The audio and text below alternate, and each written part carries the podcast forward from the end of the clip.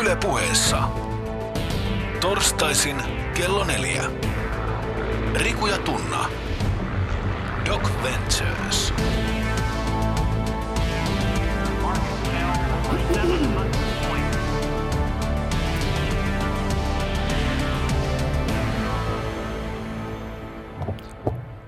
Minä, oma vankini, sanon näin. Elämä ei ole kevät, vaaleanvihreään samettiin puettu, eikä hyväily, jonka saamme harvoin. Elämä ei ole päätös lähteä, eikä kaksi valkoista kättä, jotka pidättävät. Elämä on ahdas kehä, jonka vankeja olemme. Näkymätön piiri, jonka yli emme koskaan astu. Elämä on läheinen onni, joka kulkee ohitsemme tuhannet askeleet, joita emme kykene astumaan. Elämä on halveksua itseään ja maata kaivon pohjalla, hievahtamatta, ja tietää, että ylhäällä paistaa aurinko, ja ilmassa lentävät kultaiset linnut, ja nuolen nopeat päivät kiitävät ohi. Elämä on viitata lyhyet hyvästit ja mennä kotiin ja nukkua. Elämä on olla muukalainen itselleen ja uusi maa jokaiselle muulle, joka tulee. Elämä on laiminlyödä oma onnensa ja työntää luotansa ainoa hetki. Elämä on uskoa olevansa heikko eikä tohtia. Kuten jo tavaksi näiden kuuden lähetyksen aikana on tullut, peli avattiin jälleen runoudella, jota teille lausui ei välttämättä niin toiveikkaalla nuotilla vuoden mediapersona, vuoden seksikkäin mies, vuoden kesäkolli, vuoden mies esiintyjä ja roppakaupalla muita tahdonvoimaa osoittavia piirteitä omaava rakas kollegani Rantalan Riku. Kuuntelet siis Doc Ventures-nimisiä ääniaaltoja, jotka kantautuvat täältä Yle Puheen studiosta vastaanottimen kautta korviisi ja niistä sekunnin murtoosissa aivoihisi. Tunnetun maailman kaikkeuden monimutkaisimpaan koneeseen, joka koostuu noin 1,3 kilosta tofun kaltaista kudosta ja pitää sisällään psykedeliset 100 miljardia hermosolua. Näkymättömien ääniaaltojen toisessa päässä mikrofoneihin blastailee tajuntaasi laajentavaa viestintää Doc Ventures Duetto eli Rikun lisäksi meikähemmi – maailman parantajaksi ja ituhipiksi usein halveerattu Milonoffin tunna. No niin, arvon jooga-lentäjä. Sehän lähti jälleen kerran tehokkaalla tavalla tossusta. Tervetuloa kaikille taajuuksille omastakin puolestani. Tässä siis toistaiseksi viimeinen Doc Ventures-lähetys. Se avattiin runoilija Edith Södergranin tekstillä Elämä, jonka keskeisenä teemana oli oman tulkintani mukaan ravistella meitä ihmispoloja – elämään täyttä elämää jokaisessa hetkessä.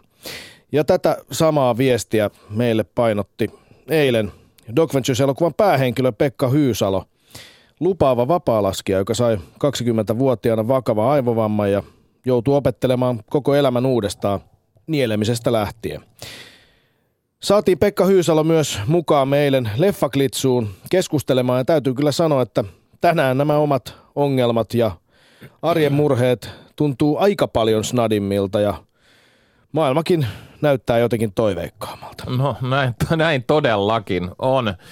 Ainakin vielä hetken, kunnes se elämän ydin jälleen hälvenee hailakkaammaksi ja alkurunon kaltainen sokeus tämän hetken ainutlaatuisuudesta feidaantuu tilalle, mutta ei anneta sen tapahtua vielä, vaan jatketaan ei. näillä toivon täyteisillä fiiliksillä – sillä onhan teemanammekin tänään toivoja siitä, siitä sikiävä tahdon voima. Eilen siis nähtiin todella Pekka Hyysalon kohtalokkaan hypyn kuvanneen Mie- Mikka Niemen dokumenttielokuva New Run, joka kertoi Pekan huikean selviytymistarinan.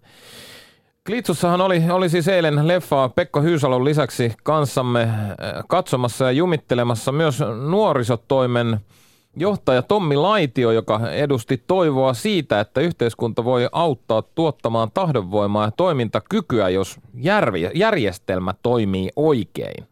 Sekä äh, myös huikea Maria Ritola, tulevaisuuden tutkija ja pohjoismaisen Smart-up-kiihdyttämö Peloton Clubin perustaja – Marja Ritola siis edusti eilen globaalia toivoa. Kyllä ja sitä, miten digitaalisuus voidaan nähdä myös mahdollisuutena ratkaista ihmiskunnan isoja ja pieniä arjen ongelmia eikä pelkästään uhkana.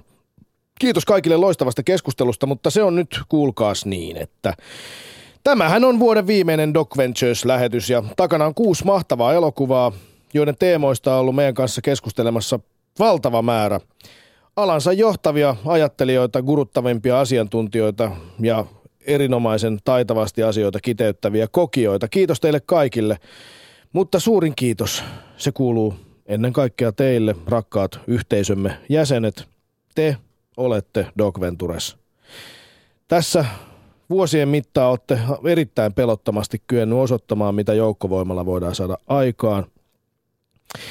Te olette omalla esimerkillänne näyttäneet, rakkaat yyteröitsijät ja kuuntelijat, ettei verkottunut maailma ole pimeä uhka, jolta tulee suojautua, vaan se on väline hyviin tarkoituksiin.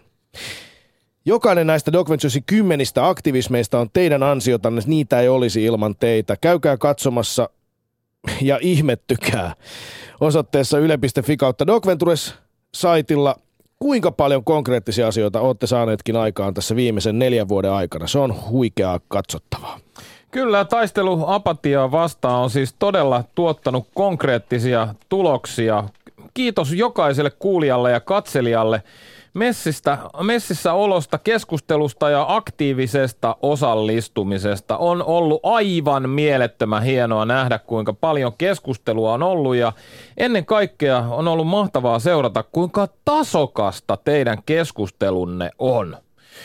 Täytyy sanoa, että on jo nyt snaddaristi haikea olo, kun tietää, ettei pääse enää hetkeen tänne, eikä myöskään sinne klitsuun hyrisyttelemään kelakonetta ja oppimaan uusia ajatuksia viisailta ihmisiltä. Ja täytyy tähän väliin antaa myös valtavat respektit kaikille dokumenttielokuvien tekijöille ja niille velhoille, jotka on pystynyt tiivistämään olennaisen tiedon äärimmäisen hienosti elokuviinsa. Ja itse asiassa juuri tästä on syy sille, minkä takia Doc Ventures on alun perin syntynyt. Näinä informaatioöverien aikakaudella maailman kaikki tieto on periaatteessa jokaisen saatavilla, mutta se tieto se makaa pieninä pirstaleina tuolla maailmanlaajuisen dataverkon loppumattomissa syövereissä. Ja dokumenttielokuva, se on loistava keino saada jäsenneltyä infoa helppolukuisessa audiovisuaalisessa paketissa. Voittamaton. Näin, Näin kuulitte kuinka ohjaaja Suomen turkkalaisen koulukunnan ö, fyysisin rasituksin ja henkisesti kiusaavin elein oh, esiintyjät murskaava ohjaaja Tunna Milonov selitti teille kiteytyteille Doc Venturesin yksinkertaisen idea, joka on siis lähtenyt näiden neljän kauden aikana vähintäänkin huolellisesti hansikkaasta. Ohjelmasta on muodostunut teidän mahtavan osallistumisen ansiosta Suomen suurin leffakerho. Ja tämä tiedonjanoinen Doc Ventures posse on kasvanut kahdessa vuodessa käsittämättömän kokoiseksi. Suomen suurimman leffakerhon soluja on syntynyt ympäri maata sellaiseen tahtiin, että se on saanut kyllä meidätkin hämmentymään. Niitä on siis Suomen rajojenkin ulkopuolella vaikka kuinka monta. Kiitos kaikille teille. Kiitos kaikille teille. Kiitos. Vaikka tämä Dog Ventures toistaiseksi loppuukin, toivomme ja vaadimme, että te hyvät kansakuntamme toivot jatkatte väsymätöntä taistelua ne apatiaa ja aistit lamattavaa shaisseja vastaan myös internetin puolella.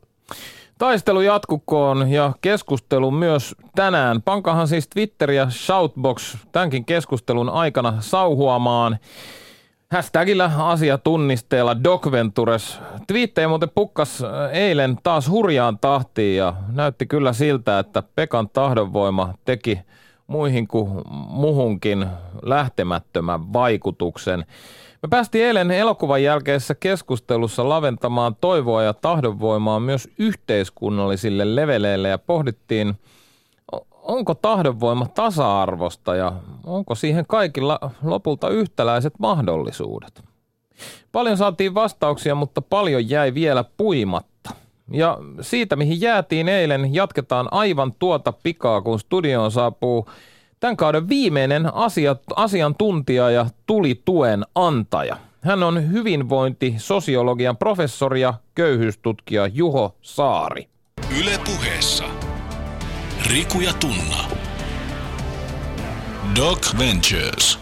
Niin, Doc Ventures puhuu tänään toivosta eilisen Pekka Hyysalo-dokumentin innoittamana ja meidän vieraanamme on ei ainoastaan Itä-Suomen yliopiston hyvinvointisosiaalikan professori, vaan myöskin Tampereen yliopiston sosiaali- ja terveyspolitiikan professori Juho Saari, köyhyystutkija. Tervetuloa Juho. Kiitos.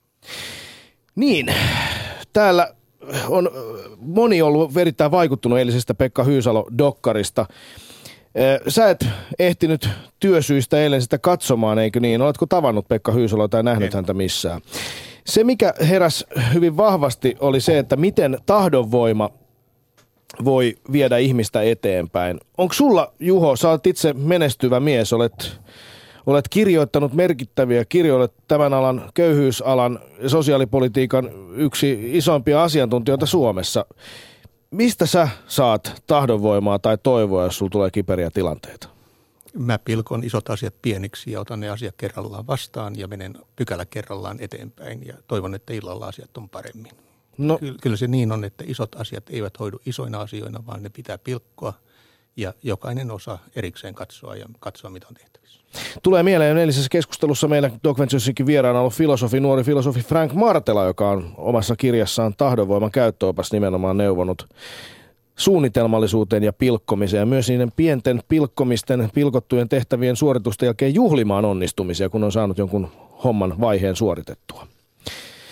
Niin, Juho Saari, oot kirjoittanut monta, monta merkittävää alan kirjaa. Ehkä tunnetuimpana niistä on tämä huono-osaiset elämän edellytykset yhteiskunnan pohjalla, jossa todella tutkit kaikkein huono-osaisimpia suomalaisia. Kuinka paljon heitä on? kaikki niitä, joiden elämä on pysyvästi elintason, elämänlaadun ja elämän tavan suhteen muusta väestöstä eriytynyt, on noin 100 000 kappaletta, mutta sekin porukka on vähän hajanainen. Siellä pohjimmaisena on semmoinen 10 000 asunnotonta ja sitten alkaa tulla muuten pitkän, pitkäaikaisesti viimesijaisen turvan piirissä olevaa väkeä. Mutta kaiken kaikkiaan tuota luokkaa se väkimäärä on. Toiset ovat siellä vuosikymmeniä, toiset ovat lyhyemmän aikaa.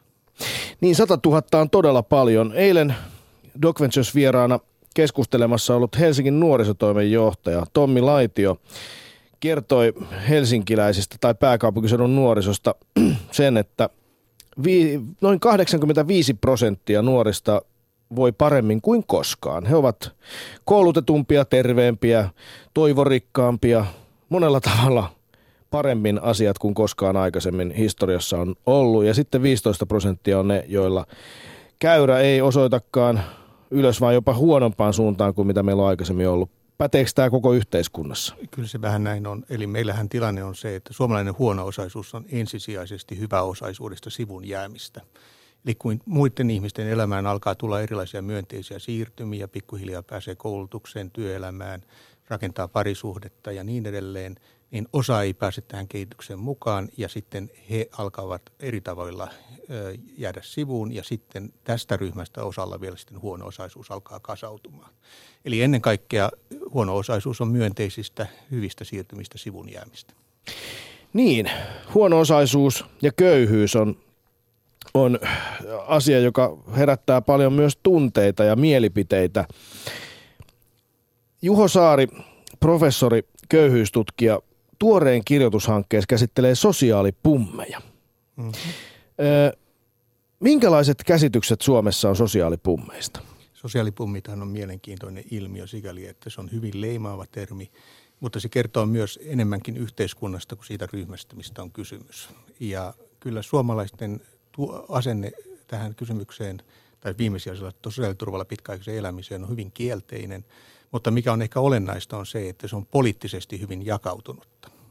Eli suomalaisten näkemykset siitä, että ketkä ovat pummeja, ovat hyvin voimakkaasti sidoksissa siihen, mitä puoluetta äänestät tai mitä puoluetta kannatat. Ja se erot ovat paljon suuremmat kuin mitä se ilmiö voisi antaa ymmärtää. Eli suomalainen yhteys, suomalaiset ihmiset suhtautuvat hyvin eri tavoin huono-osaisuuteen. Kyllä, ja yleisesti ottaen se menee niin, että mitä vähemmän on omakohtaista kokemusta huono-osaisuudesta, tai lähipiirissä on kokemusta huono-osaisuudesta, tai sitten mitä isommat tulot ja mitä paremmassa asemassa olet, sitä kielteisemmin suhtaudut huonossa asemassa oleviin, sitä useammin näet heidät laiskoina.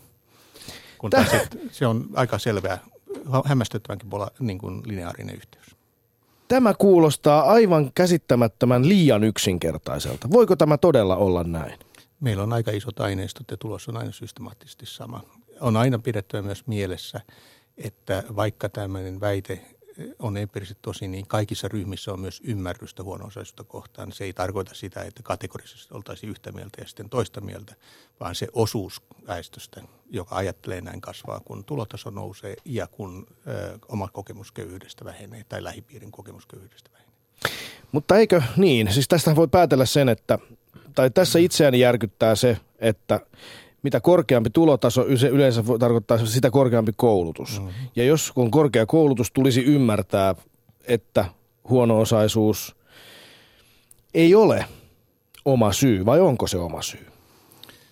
Tämä kysymys siitä, että onko huono-osaisuus oma syy vai yhteiskunnan rakenteesta johtuva on ikiaikainen. Ja kyllä siinä ehkä parempi olisi asettaa se kysymys niin päin, että miten se huono-osaisuus kasautuu ja miten siihen tilanteeseen sopeudutaan. Yhtäältä toki on kysymys jossakin määrin omista valinnoista, mutta ihmisten mahdollisuudet tehdä valintoja eroavat hyvin paljon toisistansa. Esimerkiksi meillä on paljon ihmisiä, jotka jo perheessä saavat huonot lähtökohdat ja todennäköisyys, että he ovat huono-osaisia seuraavassa on hyvin suuri. Mikä on mielenkiintoista on myös sitten se, kun me olemme haastelleet esimerkiksi asunnottomia, niin suurin osa heistä on sitä mieltä, että he ovat tässä tilanteessa omien valintojensa seurauksena. Kun taas sitten kun me katsomme heidän taustojaan, me havaitaan, että kolmannes heistä on lastensuojelulapsia, suurin osa on eri tavalla päihdeongelmaisten perheistä ja niin edelleen. Eli ihmisillä on myös taipumus ylikorostaa oman vastuunsa merkitystä omasta elämäntilanteesta.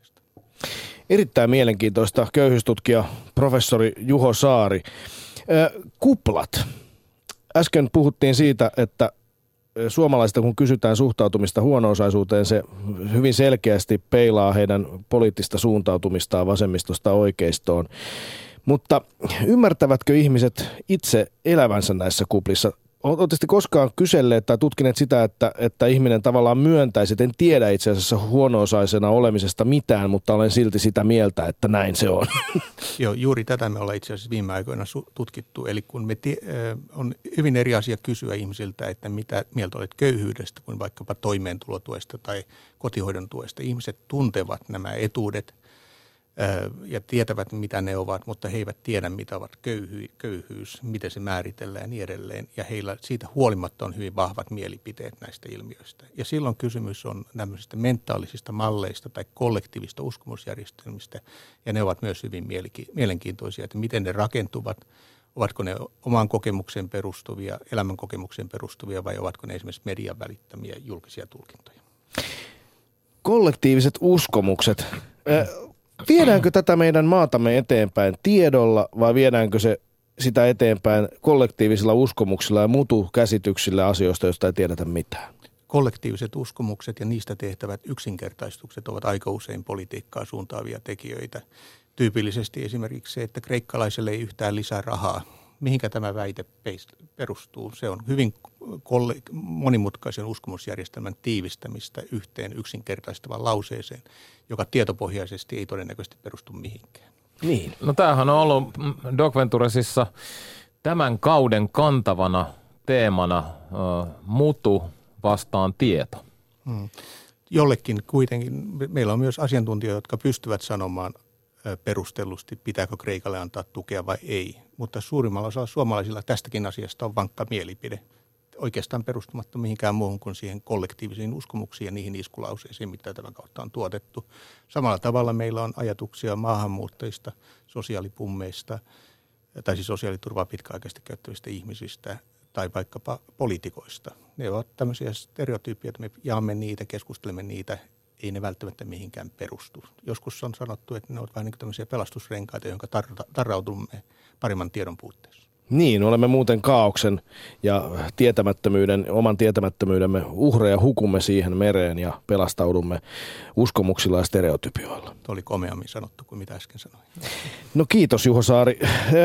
Tässä kuplien myöntämisessä itselleni tuli tämä ajatus mieleen taas kerran seurasin erästä oikeudenkäyntiä, jossa, jossa bussin kuljettaja oli saanut turpiinsa, irakilaissyntyinen maahanmuuttaja, bussin kuljettaja saanut turpiinsa, turpiinsa vihaselta, humalaiselta, kantasuomalaiselta ja päälle tappouhkaukset ja neekeriksi haukkumiset. Ja kuulusteluissa tämä bussin kuljettaja kertoi, että hänen työnsä on muuttunut raskaammaksi, koska hän ajaa nykyisin reittejä, jotka ajavat levottomien alueiden lävitse. Ja siinä kohtaa, kun tämän luin, niin mietin, että enpä olekaan pitkään aikaan itse keskiluokkainen, keski-ikäinen perheenisä ajellut bussilla levottomien alueiden lävitse, enkä varsinkaan ilta-aikaan, kun ihmisiä saattaa olla humalassa. Mm-hmm. Minä elän kyllä todellisessa kuplassa. Kuvittelen kyllä voivani eläytyä kuplan ulkopuolelle, mutta olenko, osaanko oikeasti? Osaatko sinä, Tunna Milonov, eläytyä kuplasi ulkopuolelle vai myönnätkö olevasi kuplassa? Kyllä mä ehdottomasti myönnän, myönnän olevani kuplassa. Yritän eläytyä sen ulkopuolelle, mutta mun mielestä on hyvin ymmärrettävää, että ihmiset ei osaa eläytyä sen kuplan ulkopuolelle, kun tässä alussa puhuttiin esimerkiksi tässä, tästä näistä mielikuvista sosiaalipummeista. Joo. Helsingin diakonissalaitos, joka on tuossa vähän matkan päässä, niin järjestää sellaisia luokkaretkiä, jotka on tarkoitettu yhdessä kuplassa eläville ja tutustumaan toiseen kuplaan, missä haavoittuvassa asemassa olevat ihmiset elävät. Ja kyllä se on ollut melkoinen kokemus monelle ihmiselle tajuta, että nyky-Suomessakin ihmiset eivät saa kattoa päänsä päälle. Meillä on teltoissa asuvia ihmisiä, suonen sisäisten huumeiden käyttäjiä, asunnottomia ja he itse asiassa niin joutuvat ensimmäisen kerran elämässänsä kohtaamaan kysymyksen, miten asunnoton tai suonisiaisia huumeita käyttävä ihminen selviää päivästä toiseen. Miten selviää romanialainen perhe tuolla ilmalla vieressä teltassa talvella – ei he joutuneet koskaan pohtimaan tätä kysymystä. On paljon helpompi sanoa jotain yleistä, mutta katsoa kasvoista kasvoihin tätä ihmistä, niin se on vähän toinen tarina. Niin, tänään puhutaan siis toivosta ja tahdonvoimasta ja eilen pohdittiin muun muassa sitä, että onko tahdonvoima tasa-arvoista. Puhuttiin myös sisusta ja ja sisututkimuksesta ja yksi sisun psykologinen elime, elementti oli relienssi eli selviytymiskykyisyys, joka on kykyä tokeentua tai pompata takaisin vastoinkäymisistä. Se on henkistä vahvuutta ja joustamiskykyä. Relienssi ei ole ominaisuus, jota joko on tai ei ole, vaan sitä voi oppia. Mutta voiko esimerkiksi valmiiksi masentunut nuori oppia tämmöistä relienssia tai kolmannen polven työtä? Joo, siis en, ensinnäkin kun me ö, tapaamme ja keskustelemme, haastattelemme näitä todella pitkään viimesijaisella turvalla eläviä ihmisiä, niin siellä on hyvin voimakas adaptaatioefekti. Eli että ihmiset ovat olleet siinä tilanteessa hyvin pitkään ja ovat vähän huolissaan siitä, jos venettä alkaa keikuttaa joku ulkopuolinen taho, kuten vaikka työvoimaviranomainen tai sossu. Sitten siellä on hyvin pitkään niukkuuden kokemusta, eli ihmiset ovat hyvin kuormittuneita siitä, että elämä on jatkuvaa suplimista velkaantumisen kanssa, päivittäisten raha-asioiden kanssa. Joka kerran kun posti tulee, niin sieltä tulee ikäviä asioita. Ja joka kerran kun menet kauppaan, niin ei koskaan tiedä, että riittääkö rahat tämän päivän ostoksiin. Ja siellä on hyvin voimakas kimmoisuuden menettäminen. Hyvin olen tavannut tämmöisiä 30-40-vuotiaita ihmisiä, jotka on pitkään nyrkkeleitä, anteeksi tämä kehäraakki on väärä sermi, mutta siis hyvin kolhittuja ihmisiä. He ovat yrittäneet, yrittäneet, yrittäneet ja turpiin on tullut yhä uudestansa. Ja kyllä se yrittäminen sen jälkeen niin on, on, on hankalaa ja siinä on myös sitten hyvin usein sellainen, että en viitti, en voi. Ja sitten joskus tuntuu, että miksi ei voi. Ja sitten kun kuulee sen, mitä on tapahtunut vuosien mittaan, niin sitten ymmärtää, miksi ei voi. Mutta meillä on myös paljon hyviä esimerkkejä siitä, että pitkänkin huonon jakson jälkeen, vuosikymmenenkin huonon jakson jälkeen ihmiset alkaa toipua, nousta ja päästä omille jaloillensa itsenäiseen elämään. Ja hyvin usein aivan ratkaiseva asema nousee se, että on joku yksilö tai ryhmä, joka lähtee häntä sitten taluttamaan tästä eteenpäin esimerkiksi nuoret henkilöt eivät hyödy siitä, että he tapaavat 30 minuuttia, 30 minuuttia asiantuntijaa kahden viikon välein. He tarvitsevat siihen viereen jonkun rinnalla kulkijan, jonka kanssa he lähtevät rakentamaan sitä elämäänsä, rakentavat itsetuntoansa kohdallensa, hakevat myönteisiä kokemuksia. Ja sitten kun ne alkavat kasautumaan, niin hämmästyttävän pienessä ajassa tapahtuu huomattavan suuria muutoksia. Tämä on toivoa luovaa, jos mikä, professori köyhyystutkija Juho Saari läheisen ihmisen merkitys on aivan, aivan käsittämättömän suuri. Olet kirjoittanut yksinäisyydestä. Näin. Suomalaisten todellinen perusturva muodostuu toisista ihmisistä. Yle puheessa. Riku ja Tunna. Doc Ventures. Niin, professori köyhyystutkija Juho Saari, suomalaisten todellinen perusturva muodostuu toisista ihmisistä. Yksinäisyys on siis yksi tapa joutua perusturvan ulkopuolelle. Äiti Teresa aikoinaan totesi, että yksinäisyys on syvintä köyhyyttä. Ja vaikka en aina ole Teresan kanssa muuten samaa mieltä, niin tässä on kyllä asiat paikallansa. Eli kyllä sieltä nouseminen ja yhteiskunnassa niin kuin oman paikkansa ottaminen on paljon hankalampaa, jos ei sosiaaliset suhteet ole kunnossa. Ja jos teillä on oma yhteisö, joka kannattelee, vie eteenpäin, esimerkiksi tämä Doc Mentors-porukka tässä ympärillä, niin onhan se paljon helpompaa, onhan se fiilis erilainen ja siitä pääsee helpommin liikkeelle. Mutta meillä on jo ihmisiä, jotka jo pienestä lapsesta eteenpäin jäävät sivuun tästä kaikesta hyvästä, mitä toiset ihmiset tuovat. Ja kyllä he ovat hyvin paljon yliedustettuna esimerkiksi masentuneiden joukossa. Tästä samaa viestiä omasta lähtökohdastaan meille eilen kertoi dokumenttilokuvan päähenkilö vakavasti vapaalaskuonnettomuudessa kaksikymppisenä vammautunut Pekka Hyysalo, joka hämmästyttävästi on kyennyt vuode, potilaasta nousemaan ylös, opettelemaan, puhumaan, opettelemaan, kävelemään, esiintymään, hän tekee työtä. Hänellä on monenlaisia merkityksellisiä asioita, tyttöystävä, perhe. Hän puhui eilen erittäin kauniisti perheestään Doc Venturesin jälkilöylyissä. Kuunnellaan se tähän väliin.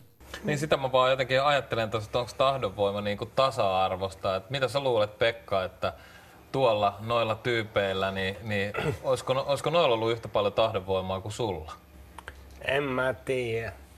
Se on niinku... Kyllä mä kiitän mun perhettä mm. tosi suuresti tästä, että mä oon pystynyt yhtään mihinkään. Mulla on ihan mahtava äiti ja kolme kultaista pikkuveliä. Niin en mä voi oikeasti pyytää mitään enempää. Niin, se on Mulla on niinku pohja ollut mm. niin hyvässä kunnossa, mm. että siitä on pystynyt ponnistaa, vaikka onkin vähän vammaiset aivot ollut pääkopassa. Yle puheessa. Riku ja Tunna. Doc Ventures. Doc Venturesin viimeisessä radiolähetyksessä käsitteen alla, käsittelyn alla toivo ja tahdonvoima. Vieraana professori köyhyystutkija Juho Saari. Äsken kuultiin Pekka Hyysalon dokumentin The New Run päähenkilöä dokumenttielokuva, joka nähtiin viimeisenä, viimeisenä Doc Ventures elokuvana. Hän puhui perheen merkityksestä ja vielä loppuvaiheessa pystyttiin hyvin ottamaan esille sekin, että, tai Pekka toi esille oma, myös oman huumorintajunsa. Hän suhtautuu jopa humoristisesti tähän varsin vaikeaan tilanteeseensa. Me oltiin todella inspiroituneita Pekasta ja niin oli kyllä meidän monet katsojatkin. Aivan käsittämättömän poikkeuksellinen henkilö, joka, joka oli iloinen ja hetkessä läsnä, vaikka hän on kokenut suunnattoman hyvin, hyvin vaikuttavan onnettomuuden. Ja hän puhuu tässä perheestään. Voiko tämmöistä tahdonvoimaa löytyä ihmiseltä, jolla ei ole perhettä, Juho Saari? Kyllä se varmasti vaikeampaa, mutta ei mikään ole koskaan mahdotonta.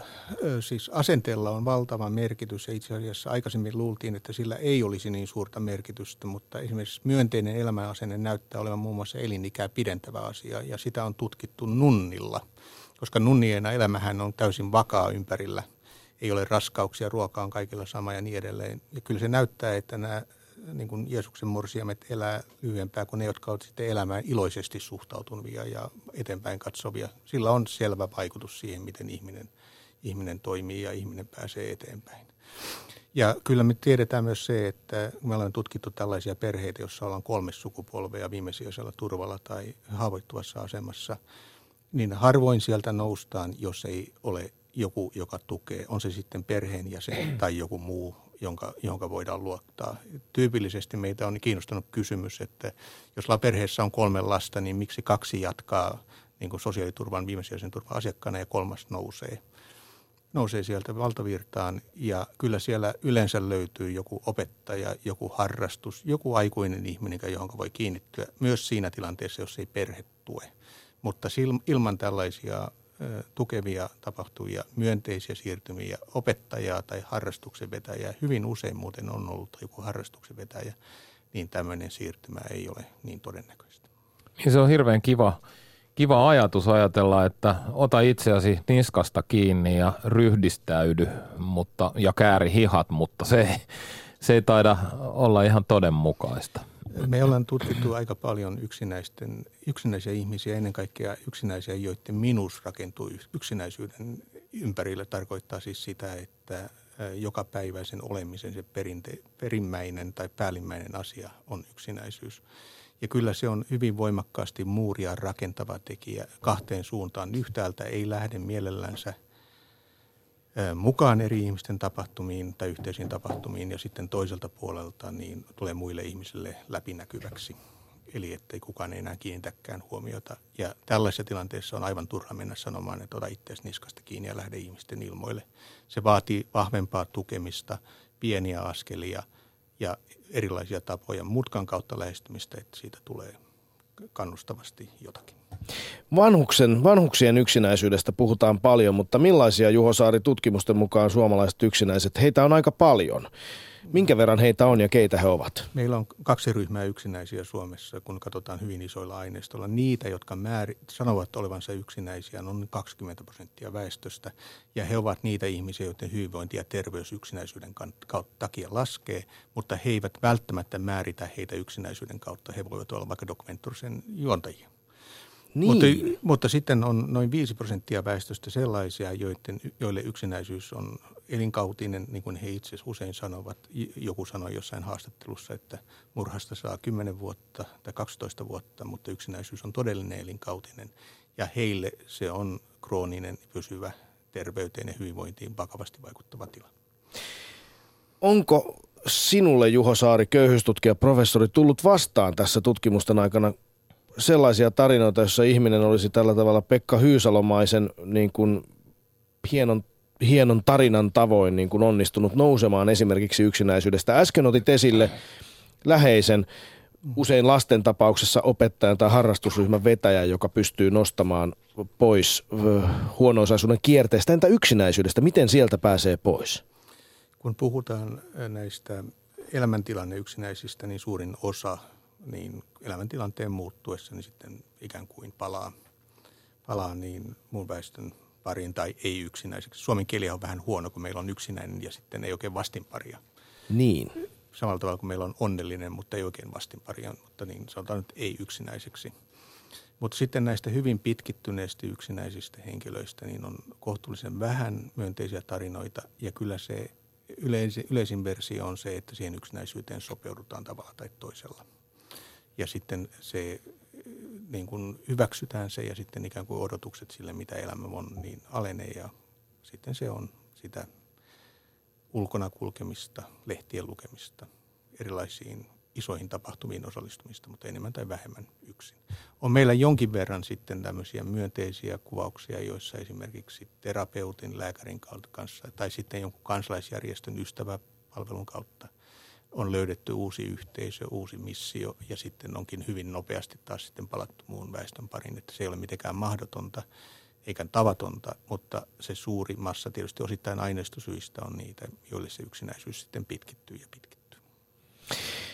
Siellä on siis paljonkin ihmisiä tälläkin hetkellä tässä maassa, jolta se toivon kipinä on kyllä hukassa. Ei, ei näy toivoa, liekki on sammunut. Meillä on niin siis suurimmalla osalla suomalaisilla usko siitä, että tulevaisuus on paremmin. Me kysytään sitä aika säännöllisesti, mutta sitten kun me katsotaan tuonne yhteiskunnan haavoittuviin ryhmiin, jotka on näissä meidän huono-osaisuuden notkelmissa ollut siellä sukupuolista ja toiseen, niin kyllä siellä, kun me kysymme heiltä tulevaisuudesta, niin kyllä toivotaan, että lapset saa hyvän sijoituspaikan tai että, että tässä nyt ei mitään suurempaa väkivaltaa kohdattaisi. Että kyllä se aika – matalilla ne tulevaisuuden odotukset osalla väestössä on? No jos tulevaisuuden odotukset todella ovat siellä, että, että toivottavasti en tule murhatuksi tai väkivalloin kuole juopporemmissä tai lapseni saa edes jonkinlaisen kohtuullisen sijoituspaikan, niin kyllähän se kuulostaa aika, aika toivottomalta.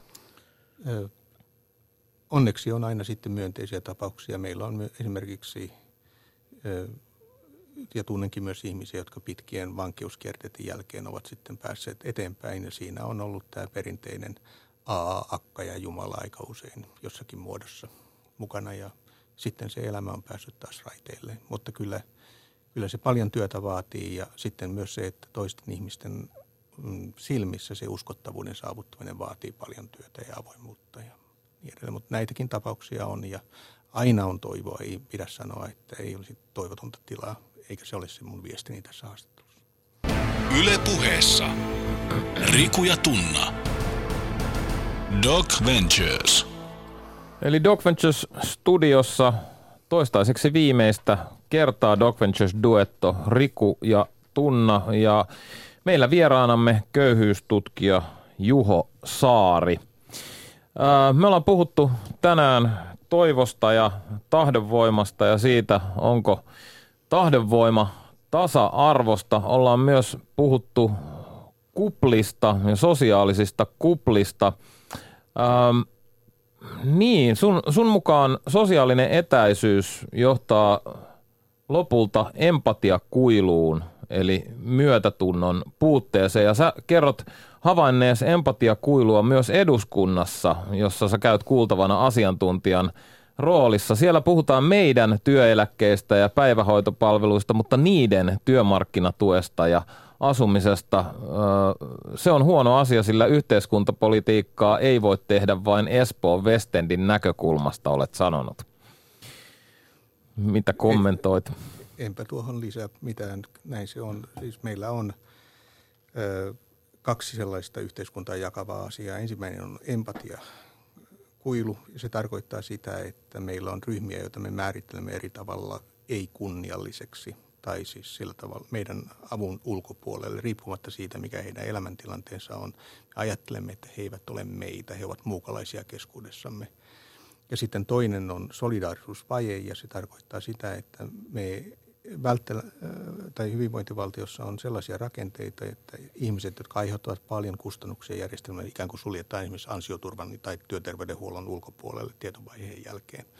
Ja sitten kun empatia kuilun tuolle puolelle ja solidarisuusvaiheen tuolle puolelle jäävä, jäävä ihminen sitten joutuu molempien kohteeksi, niin tilanne alkaa olemaan aika heikko.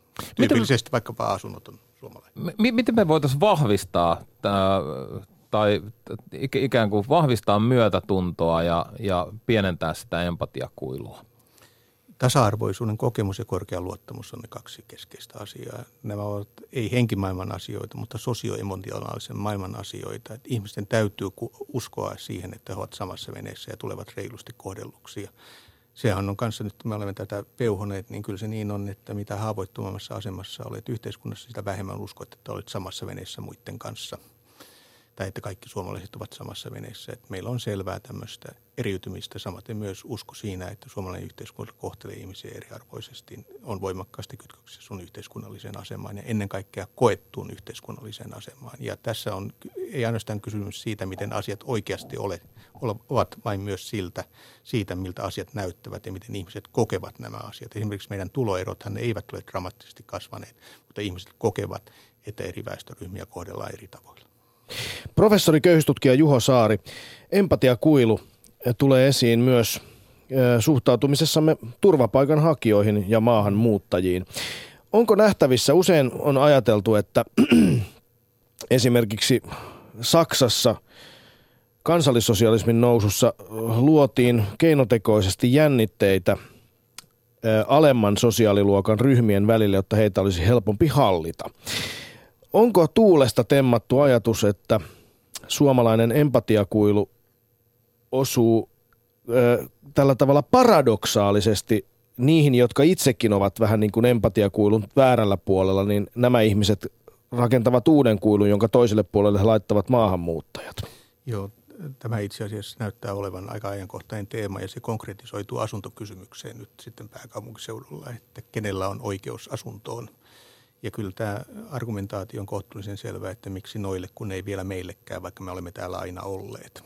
Ja se on, on aika, aika merkittävä ilmiö. Ja toivottavasti se nyt ei kanavoidu mihinkään poliittiseen keskusteluun tai aiheuta näitä moraalipanikkireaktioita, joissa sitten katsotaan, katsotaan muutaman esimerkin perusteella, että nyt on tehty kokonaan väärin tai kaikki on mennyt pieleen. koska itse olen pragmaattinen, niin haluaisin jollain tavalla äh, konkretisoida sen, että millä, millä tavalla me päästään tästä myötätuntovajeesta. Buddalaisilla on äh, sellainen harjoitus kuin mettabavana, joka, joka on nimenomaan tämmöinen myötätuntomeditaatio, jossa, jossa ajatellaan hyviä asioita läheisistä ja tuntemattomista ihmisistä ja jopa vihamiehistä. Ja se on yksi keskeisistä buddalaisista harjoituksista, joka konkreettisesti – lisää myötätuntoa. Miten me konkreettisesti saataisiin lisättyä aivan konkreettisesti tätä myötätuntoa? Ja miten tästä samassa veneessä olemisen tunteesta, kuka siitä vastaa, professori köyhyystutkija Juho Saari? Ja myötätunnon tunto liittyy hyvin usein siihen kokemukseen, mikä on ihmisten välisessä kohtaamisessa. Ja paras tapa luoda myötätuntoa on luoda ihmisille sellaisia tilanteita, joissa he kohtaavat toisensa ja kohtaavat toisiaan kunnioittavasti ja pystyvät sitten näkemään sen stereotypian taakse, mikä on meidän ja niiden tai meidän ja heidän väliin rakennettu. Konkreettisesti se tarkoittaa sitä, että suomalaiset ovat hyvin anteliaasti esimerkiksi auttaneet nyt äh, niin kuin heikossa, asemassa olevia perheitä niin kuin perheiden välisinä äh, apusuhteina, kuin myös sitten internetissä olevissa ryhmissä on hyvin paljon aktiivisuutta tällä puolella. Ja altruistiset eli auttavat teot ovat sen tyyppisiä, että ne rakentavat siltaa eri ihmisten välille, varsinkin jos siinä tulee vielä sitten tämmöistä hyvän kehän luomista, eli anna hyvän kiertää tyyppistä ajattelua. Ja Suomessa tätä ei ole tutkittu, mutta Yhdysvalloissa esimerkiksi on tutkittu kaupunginosiossa. Nähdään, että esimerkiksi kaupung- näissä auttaminen vaihtelee hyvin voimakkaasti alueiden välillä sen mukaan, kuinka prososiaalinen kulttuuri siellä on, kuinka paljon ihmiset ovat tottuneet auttamaan toisiansa ja se ei ole kytköksissä elintasoon eikä muihin tämmöisiin muihin tekijöihin, vaan siihen ajatukseen, että me olemme valmiita auttamaan toisia ihmisiä. Kenen vastuulla tämä on? Viime kädessä julkinen valta vastaa siitä, että luottamus sekä kanssaihmisten että julkisen vallan suhteen säilyy. Ja edelleenkin Suomessa on kohtuullisen korkea luottamuksen taso. Se vaan laskee hyvin jyrkästi, kun mennään tuonne leipäjonoihin ja niin poispäin. Ja jotta me saisimme – luottamuksen säilymään, niin kyllä meidän pitää myös pitää hyvinvointivaltio niin, että meillä ei ole jengiä, joka joutuu kuukausittain tai viikoittain se ruokansa leipäjonosta hakemaan. Sehän on ilmiö, joka selittyy kahdella yksinkertaisella tekijällä. Ensimmäinen on asumiskustannusten kasvu ja toinen on yksin asumisen ja työttömyyden vuorovaikutus. Eli kun asut yksin, olet työtön ja asut vuokralla, niin tällä hetkellä tulot eivät riitä menoihin, jos elät toimeentulotuella, asumistuella ja työmarkkinatuella. Tämä on siis yksi niistä merkittävimmistä hyvinvointivaltioon rapauttavista, ainakin hyvinvointivaltion kuvaa särkevistä asioista, leipäjonot. Meillä professori köyhyystutkija Juho Saari on ollut tapana ottaa Doc ohjelmasta yhteys meidän poliittiseen kirjeenvaihtajan tohtori Lahdenmäkeen, joka nyt tällä erää antaa viimeistä kertaa oman raporttinsa. Tunna, onko sinulla yhteyttä poliittiseen kirjeenvaihtajaamme? Niin, poliittinen kirjeenvaihtaja Ari Lahdenmäki, joka on alokas Kesolta saamamme tiedustelutiedon mukaan para-aikaa sukukansamme parissa. Tohtori, kuuluuko sinne Suomenlahden eteläpuolelle? Korporaalit Keson tiedot ovat yhtä kirkkaat kuin tämä linjakin, vai, vai onko myös sinne kirkas linja? No ei, ei, ei ihan hirve, hirveän kirkas kyllä ole. no, mä, mutta onko, viru, onko virun valkea kirkas? No niin. Tässä champagnepullot tosiaan poksahtelee sovjetskää champagnea, mutta tota, mä olen täällä Tallinnassa suorittamassa moninkinlaisia fennouguristisia kokeita. Eli, eli siis ostamassa sitä Ale-kokkia ja Vana Tallinnaa otaksun vai Pitäisikö meidän suomalaisten tarkistaa asenteetamme Virosta? Mulle tulee mieleeni muutaman vuoden takainen Image-juttu Virosta. Sen otsikko oli Pikkuveli, joka kasvoi isoksi. Onko Viro ikään kuin huomaamatta mennyt yhteiskuntana Suomen ohi, niin kuin moni näyttää kelailevan? No kun miettii, että minkälaista estetiikkaa Suomen nykyinen presidentti ja ennen kaikkea pääministeri edustaa, niin voi tietty syntyä semmoinen kuva, että Viro olisi jotenkin erityisen edistyksellinen maa kuin Thomas Henry Kilves, joka siis oli maanantaihin asti Viron presidentti, niin kun hän oli varttunut Yhdysvalloissa ja soitti jotain Velvet Undergroundia DJnä helsinkiläisessä yöklubissa, niin sitten helposti ajatellaan, että kyllä on hieno maa. eikä, eikä Viro, Viro sitten ole hieno maa. Olen luullut sua estofiiliksi, hyvä tohtori. Et, etkö puhu myös Viroa? Puhun tarvittaessa kaikkea eurooppalaisia sivistyskieliä, mutta myönnän, että on ehdottomasti hieno maa ja jonain elämäni vaikeimpina aikoina mä oon jopa harkinnut Tuklasseuran jäsenyyttä. Mutta äh, Virossahan on siis kuitenkin paljon sellaisia sosiaalisia ongelmia, joista esimerkiksi hallitus täällä haluaa vaieta ja etenkin Ilves yritti toppuutella niistä puhumista. No, no, minkälaiset sosiaaliset ongelmat Viroa sitten riivaa poliittinen kirjeenvaihtajamme Ari Lahdenmäki? No vaikka keskipalkka on täällä esimerkiksi nykyään jo tu- yli 1000 euroa, niin minimipalkka on 430 kuussa. Ja yksinhuoltajien, eläkeläisten ja vammaista tai työkyvytön täällä ihmisten asema on täällä pysyvästi vaikea. Ja eläkeläiset painaa usein duunia esimerkiksi yövartiona noissa meidän kylpylöissämme, koska pienellä eläkkeellä ei tule toimeen. Ja, ja sitten monet työssäkäyvät tekee usein äh, pariakin työtä samaan aikaan. Esimerkiksi päiväkotien henkilökunta kahdessa päiväkodissa, opettajat vetää maksullisia esikouluja, antaa yksityisopetusta ja niin edelleen. M- no, mutta entäs, entäs sitten tämä kuuluisa verotus? Virossahan on tasavero, jota ajatellessaan moni meistä porvareista varmasti nukkuu Suomessa hyvin. on tasavero tosiaan ja se on 20 prosenttia. Mutta mieti kuitenkin, että se on aika paljon, jos sun palkka on se 470 euroa tai vaikka 530 euroa kuussa. Totta. Vaikka siinä on semmoinen, niin vaikka siinä on semmoinen vajaan parin huntin osuus, josta ei tarvitse maksaa veroa, niin se ei silti ota riittävästi pienituloisia huomioon. Ja kannattaa muistaa, että vaikka Viro suomalaisille turisteille vaikuttaakin halvalta, niin virolaista palkkaa nauttiville hinnat ei sitten olekaan enää edulliset. Virolaisille jää tuloistaan menojen jälkeen suhteellisesti vähemmän massia handuun kuin suomalaisille. Niin, Virossa vaihtui presidentti maanantaina, äh, mihin aiemmin Kyllä. viittasitkin. Äh, onko sille vaikutusta Viroon, tai herättääkö se esimerkiksi vaikka toivoa köyhissä? No, niin voisi ajatella ja toivoa, koska vaikka Viron presidentillä ei poliittista valtaa ole, niin hän on tietysti mielipidevaikuttaja. Tämä uusi presidentti Kersti Kaljulait on monella tapaa hyvin äh, esimerkillinen hahmo täällä. Hän on 46-vuotias nainen, mikä pelkästään jo sillä tavalla edistää tasa-arvoa melko konservatiivisessa virossa. Ja hän on kasvanut täällä ja tuntee maan siis oman kokemuksensa kautta pidemmältä ajalta kuin Ilves. Ilves puhuu vain viroa ja englantia, mutta Kaljulait puhuu näiden ainakin suomea, venäjää ja ranskaa. Sitten Ilves oli aika kuppikuntainen, mutta Kaljulait on palkannut neuvonantajia eri piireistä, muun muassa talousasioihin tämän keskustavasemmistolaisen oppositiopuolueen keskustan jäsenen neuvonantajakseen. Ja päinvastoin kuin Ilves, niin hän on puhunut Viron sosiaalista ongelmista, kuten just nyt vaikka tuosta palkkatyöläisten köyhyydestä. Eli siis paljon hyviä asioita Virossa, siis toivottavissa. Kiitos äh, tällä kertaa ja viimeistä kertaa poliittinen kirjeenvaihtajamme Ari Lahdenmäki. Näin. Yle puheessa. Riku ja Tunna. Doc Ventures. Kello 17 asti täällä taajuuksilla siis Rantala, Milonov ja professori köyhystutkija Juho Saari.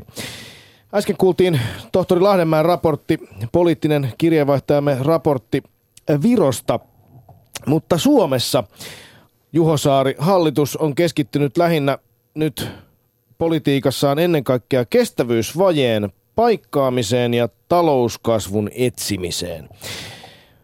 Nyt kuitenkin samaan aikaan olet Juho Saari kirjoittanut, että meillä on 100 000 ihmistä, jotka ovat vaarassa jäädä pidemmäksi aikaa näiden huono-osaisuuden piiriin, tukien varaan. Mihin nyt hallituksen pitäisi keskittyä näiden kestävyysvajeiden ja talouskasvun lisäksi, jotta me voitaisiin löytää näihin ongelmiin ratkaisuja, joka meitä uhkaa tulevaisuudessa ilmeisesti paljon enemmän? Joo, meillähän on siis se tilanne, joka on nyt kaikille kiistämätön, että meillä julkinen talous on niin sanotusti kuralla ja sitä julkista taloutta pitää vakauttaa – ja onhan se kohtuullisen selvää, että siihen on riittävä tekniikkakin olemassa. Me osaamme tämän puolen, mutta se suomalaisen yhteiskunnan suuri riski on se, että me luomme järjestelmän, jossa ihmiset eivät koe olevansa samassa veneessä, jossa ei ole luottamusta, jossa koetaan eriarvoisuutta. Nimittäin tämä johtaa sitten hyvinvointivaltion sosiaalisen pohjan rapautumiseen ja meidän kykymme sopeutua uusiin tilanteisiin heikentyy, koska yhteiskunta jäykistyy ja se tuottaa sitten vahvoja jakolinjoja ja me emme voi käyttää kaikkien ihmisten mahdollisuuksia tässä yhteiskunnassa. Ja tämä on itse asiassa se monella tavalla – hyvinvointivaltion tulevaisuuden kannalta suurempi kysymys kuin se, että saammeko me sen julkisen talouden vakautettua teknisesti. Mä olen en, ennen olin töissä sosiaali- ja terveysministeriössä ja me ollaan itse asiassa siitä mielessä harvinainen maa, että me pääsääntöisesti kyetään tämmöisiin operaatioihin ja meillä on riittävästi luottamusta sen tekemiseen. Mutta se toinen puoli on, että me luomme järjestelmää, jonka pohja ei ole kestävä sosiaalipoliittisesti ja sosiaalisesti. Ja tässä me lähivuosina ollaan kyllä melkoisesti ongelmien edessä. Luottamus, sitä tarvitaan. Luottamus herättää myös toivoa, joka on tänään Doc Venturesin viimeisen radiolähetyksen teemana. Mutta nämä jakolinjat, joista Juho Saari köyhyystutkija varoitat, nehän perustuvat siihen, että ihmiset eivät enää koe olevansa samassa veneessä. Ja nyt kun me katsomme tulevaisuuteen, meillä on eräänlaisia uhkia, jotka toisaalta voivat olla myös mahdollisuuksia, mutta tulevaisuudesta meidän haastattelemiemme tulevaisuuden tutkijoiden mukaan on muutama asia aika selvä. Työpaikkoja tulee katoamaan valtava määrä robotisaatio ja digitalisaation myötä. Eli paljon on ihmi- työtä, jota ei enää tarvita ketään tekijäksi. Ja samaan aikaan kun me tiedämme, että työ on merkittävä ihmisen identiteettiä luova asia ja antaa meille merkityksiä ja antaa meille tietysti myös rahaa, niin miten ihmeessä, jos työpaikoista katoaa lisää vielä satoja tuhansia, niin eikö siinä ole aikamoista jakolinjaa kerraksi, jos meillä on vaikkapa 700 000 ihmistä, jotka eivät tee mitään. Heitä, heidät pitää elättää, se lienee selvä näin meidän lainsäädäntömmekin mukaan, mutta kun pikkuhiljaa he alkavat kyllästyä vähäiseen elintasoon ja huono-osaisuuden kokemukseen, sitten toisaalta nämä työtä tekevät alkavat ajatella, emoto, tämä empatiakuilu vaan syvenee, niin miten tämmöisestä voidaan selvitä? Juho Saari. Jo tällä hetkelläkin tuhoutuu satoja tuhansia työpaikkoja joka vuosi ja syntyy satoja tuhansia työpaikkoja joka vuosi. Ja kyllä tässä niin tilanteessa vielä paljon kortteja on katsomatta ja asioita tekemättä. Me tarvitsemme jonkinmoisen työmarkkinoiden toimintaan liittyen uudistuksen. Me tarvitsemme uudenlaisen sosiaaliturvajärjestelmän, joka rakentaa vähän toisenlaiset kannustimet, aktivoivaa työvoimapolitiikkaa ja elinikäistä koulutusta. Ja jos joku maa maailmassa tähän kykenee, niin Suomi. Me ollaan hämmästyttävän toimeenpanokykyisiä tämmöisissä asioissa sen jälkeen, kun niistä päästään, päästään yhteisymmärrykseen. Toinen puoli on sitten se, että millä tämä kaikki kiva rahoitetaan. Ja kyllä tässä näin nyt ollaan siinä tilanteessa, että meidän täytyy miettiä uusia veropohjia. Ja mä en, en oikeastaan näe mitään muuta mahdollisuutta kuin digitaalisten palvelujen verottaminen jollakin bittipohjaisella tavalla, josta me saadaan sitten uudenlaista veropohjaa, jota me voidaan sitten kohdentaa julkisen vallan ja valtion kassaan. Tässähän on kuitenkin se ongelma, että suuri osa näistä digituloista, jotka liittyy digitalisaatioon, menee kansainvälisten yritysten haltuun, niin kuin Facebookin tai Uberin tai muualle – ja silloin tämä kysymys kansainvälisestä verottamisesta ja verotuksen kohdentamista siihen maahan, missä se tulos tehdään, niin nousee yhä tärkeämmäksi. Ja nämä on edelleen hallittavissa olevia asioita ja vielä lähitulevaisuudessakin eh, Suomen kaltaisessa maassa käsiteltäviä asioita. Se kaikkein isoin kysymys sitten tulee olemaan, miten meidän ympäristö tässä kestää. Ja sosiaalipolitiikothan on jo pitkään tästä puhuneet, en minä, mutta minua viisaammat ja ennakoivammat ihmiset – ja meidän täytyy myös jatkossa ottaa huomioon se, että mitä tämä ympäristö, ympäristön tila on. Ja käytännössä ei tässä oikein muuta ratkaisua tällä puolella ole kuin se, että samasta talouskasvusta pitää jatkossa saada enemmän irti elämänlaatua. Ja silloin sitten nousee esiin kysymykset, että mitä me teemme sellaista, joka meidän elämänlaatua laskee – ja esimerkiksi tällä hetkellä jo tiedetään, että liiallinen materialistinen suhtautuminen vähentää ihmisten elämänlaatua, samaten kuin liiallinen kilpailukeskeisyys vähentää ihmisten elämänlaatua. Ja meidän täytyy löytää oikea tasapaino niin näiden postmaterialististen asioiden ja sitten yhteistoiminnan, kilpailun sijasta olevan yhteistoiminnan kanssa, että suomalaisten hyvinvointi vielä 2020-luvun jälkeenkin on kohtuullisella tasolla. Näin siis professori, köyhyystutkija Juho Saari, erittäin mielenkiintoinen ja semmoinen monologi, jonka tu- toivon todella monen meidän päättäjiemme kuuntelevan tällä hetkellä, tai jos ei nyt, niin myöhemmin Yle Areenasta. Ja hyvät ihmiset, yle.fi kautta Docventures-sivulta löydätte myös kaikki aikaisemmat lähetyksemme sekä niihin teemoihin liittyviä mielenkiintoisia artikkeleita. Tänään siis on puhuttu toivosta ja tahdonvoimasta. Ja tänään tietenkin Juho Saaren kanssa etenkin siitä, miten sitä toivoa ja tahdonvoimaa voitaisiin nähdä myös siellä, missä se toivon kipinä vähän harvemmin vilkkuu. Siellä, jotka heidän keskuudessa, jotka ovat pudonneet Suomessa huono-osaisuuteen, ihmisiksi, joita ei oikein edes nähdä, yksinäisyyteen ja niin edelleen. Viimeinen kysymys, Juho Saari, sama kysymys kuin eilisille keskustelijoillemme Pekka Hyysalolle, Tommi Laitiolle, Helsingin nuorisotoimenjohtajalle ja startup-yrittäjä, tulevaisuustutkija Maria Ritolalle. Juho Saari, köyhyystutkija, professori, onko maailmalla toivoa? Ilman muuta ei voi ajatella, että se tässä oli. Että jos 200 vuotta on nyt kasvua ja työllisyyttä edistetty, kyllä me nyt 2000 vuotta vielä jotakin muutakin keksitään tehtäväksi. Sieltä se tuli. Eli kyllä maailmalla on toivoa. Yle.fi kautta Docventures saitin kysymyksi, ky, olemme kysyneet tätä samaa kysymystä ja 71 prosenttia ihmisistä on sitä mieltä, että kyllä on. 29 prosenttia sen sijaan on hieman pessimistisempiä. Toivoa herättää myös se, että ihmiset tekevät asioita yhdessä ja niin myös Doc Ventures-yhteisö on tehnyt. Käykää katsomassa tosiaan yle.fi kautta Doc Ventures kaikki aktivismit, joita näiden neljän vuoden aikana on tehty. Siellä on aika hienoja konkreettisia asioita ihan niistä ystävien, yksinäisten ihmisten auttamisesta, veren luovuttamiseen tai moneen muuhun asiaan. Ehdottakaa meille uusia aiheita tulevaisuuteen. Kääritään hihat hashtagillä, hashtagillä Doc Ventures, hashtagillä kääritään hihat. Kiitos kaikille, tämä oli hieno kausi. Toivotaan, että palaamme asiaan viikon päästä. Kiitos Juho Saari, professori köyhyystutkija. Kiitos Tunna, kiitos Lahdenmäki, kiitos koko ryhmä. Tämä oli tässä. Kiitos hyvä Doc Ventures-yhteisömme. Me rakastamme teitä. Yle puheessa. Torstaisin kello neljä. Riku ja Tunna. Doc Ventures.